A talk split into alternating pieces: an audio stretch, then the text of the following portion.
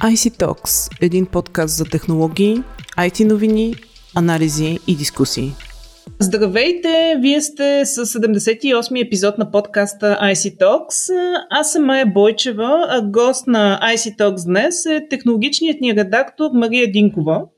А, така, наскоро Twitter представи резултати от а, състезания, чието цел беше да се открие доколко алгоритмите на изкуствения интелект в системата за обработка на изображения на социалната мрежа рубуват на предубеждения и в крайна сметка да се открият дали те са достатъчно обективни. Както се оказа, алгоритъмът за рязане на снимки на Twitter избира лица, които са слаби, млади и с светъл или топъл цвят и гладка кожа и с стереотипно женствени черти. Системата показва предразсъдъци и спрямо хора с бяла и сива коса и предпочита английските пред арабските надписи в изображенията. Затова днес ще си говорим по една така обществено значима тема, която обаче е дълбоко свързана, както става ясно с технологиите, а именно расизма и предразсъдъците в областта на технологиите и по-конкретно в алгоритмите на изкуствения интелект. Та директно на въпроса, може ли да има расизъм в изкуствения интелект? Колкото и да ни се иска технологията да бъде безпристрастна, се оказва, че тя наистина може да наследи човешките предразсъдъци. И а, тук не става дори дума само за а, расизъм или за само за този тип дискриминация. Напротив, това може да обхваща абсолютно различни критерии и различни типове дискриминация. А, този а, пример, който даде с а, Twitter е наистина последния, а, на който станахме свидетели, как а, системата предпочита а, точно а, млади хора, които са с а, светъл цвят на кожата, а, дори виждаме и а, расовата дискриминация в, а, дори не само по изображението, а това, което ти спомена в а, надписите. Директно алгоритъма предпочита английските надписи пред а, арабските а, в картинките. Проблемът е всъщност, че хората създават тези филтри спрямо своите убеждения какво е красиво и в крайна сметка се оказва, че обучаваме нашите модели а, така, че да имат едни нереалистични представи и те за това какво означава да си привлекателен. Съответно, трябва да успокоим нашите слушатели, че Twitter спря този, този алгоритъм. Съответно, ще работи вероятно по неговото подобряване. Twitter обаче не е единствената компания, която се сблъсква с а, тези проблеми. А, преди време, през а, 2014 година, Amazon пък а, разработи система, която да автоматизира процеса по подбор на служителите си. А, отново, използвайки изкуствен интелект, идеята на решението е да преглежда автобиографиите на кандидатите и да ги а, оценява с алгоритъм, така че да спести усилията на хората от човешки ресурси и да намали тяхната ръчна работа. През 2015 обаче Amazon осъзнават, че системата не се справя толкова добре, колкото трябва и не оценява кандидатите справедливо и показва предубеждения спрямо жените.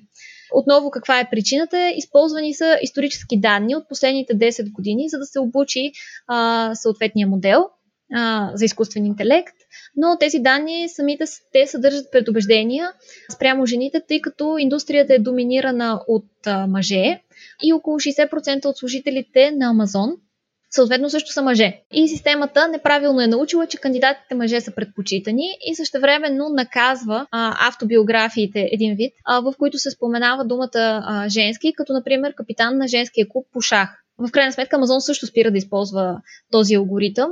И това всъщност е малка част от примерите, за които можем да прочетем именно за всякакъв тип дискриминация, расова, полова. Списъкът, за съжаление, е доста дълъг. Тоест, да разбираме, че основната причина а, за тази дискриминация при изкуствения интелект е всъщност човешкия фактор и това е факта, че зад изкуствения интелект а, седи човека, който го е създал, така ли? Или да, точно така. Не можем да търсим вината в а, алгоритмите, а по-скоро в хората, които ги създават и в а, данните, които се подбират за тяхното а, обучение. В крайна сметка, а, алгоритмите не се, не се учат сами, те имат нужда от а, специфична информация. А, често се разбира грешно, че колкото по-голям е обем от тази информация, толкова по-добре и това е едно достатъчно условие, за да получаваме накрая едни обективни изводи, едни справедливи решения, така да кажем. Но много често всъщност може от техническа гледна точка алгоритъма да е чудесен, да работи прекрасно, но да не получаваме от него резултатите, които, които търсим. Като цяло експертите определят две причини, поради които може да, да се стигне до такива предубеждения. От едната страна това са с качеството на данните, които използваме. А, те може, например, да не са пълни. А, дори да са много, може наистина да не са пълни и да са само върху една представителна а, група. Например, използвани са в съвсем елементарния случай информация за бели млади мъже. И съответно на база на тази информация всички останали биха били дискриминирани. Всъщност преди време имаше доста интересен случай, как провежда се изследване на данните, използвани при обучението на алгоритми за автономни автомобили, които се оказва, че не могат да отличат някои от пешеходците. А, накрая става ясно, а, че в набора от данни липсват включени примери за рижи хора, и т.е. въобще системата не ги разпознава като участници в движението на пътя. А, съответно, причината в случая за грешката е по-рядко срещания цвят на косата. Съответно, можем да си представим до какви сериозни последствия може да доведе подобно недоглеждане, но в случая става дума за една непредомишлена дискриминация. Другата причина, поради която а, можем да наблюдаваме предубеждения при изкуствения интелект, са така наречените когнитивни а, предубеждения, когато разработчиците неосъзнато предават своите предразсъдъци на моделите. Според психолозите а, има около 180 човешки предубеждения и всяко едно от тях съответно се отразява на начина по който взимаме решения. Съответно, ние можем да ги вложим в изкуствения интелект и той също да, да проявява такива предразсъдъци.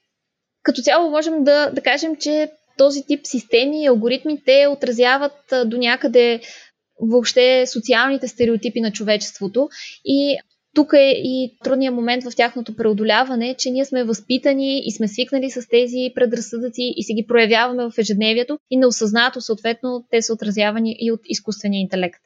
Тоест, може да кажем, че изкуственият интелект до някъде ни помага да осъзнаем всъщност на колко много предразсъдъци губуваме реално определено ни показва колко все още трябва да се развиваме като, като човешки същества, за да, за да бъдем по-толерантни спрямо себеподобните си. Добре, а как може да се поправи това? Едва ли ще можем ние самите скоро да се отървем от тези предразсъдъци, при положение, че те са, да кажем, така, част от нашето мислене с векове, така че колкото и да, да се развиваме, едва ли скоро можем да се отървем от тях, как може да се поправят тези грешки при алгоритмите на изкуствения интелект?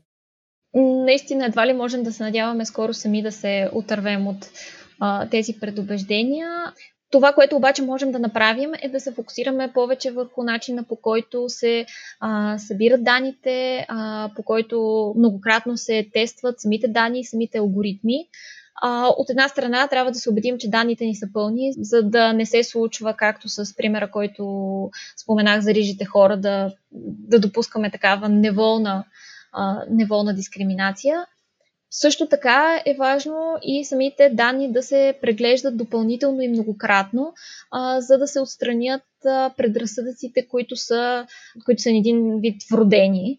За целта най-добре а, би било а, да се наблегна на инструментите, които помагат за идентифицирането на подобни източници на предубеждения, а, да се включат по-разнообразни екипи, които да работят върху събирането на данните и върху самите алгоритми а, отделно, вероятно е добра идея и а, при събирането на данните да не се включват единствено вътрешните екипи на компаниите, а, например, да има трети страни или външни оценители, които да дадат по-обективно мнение.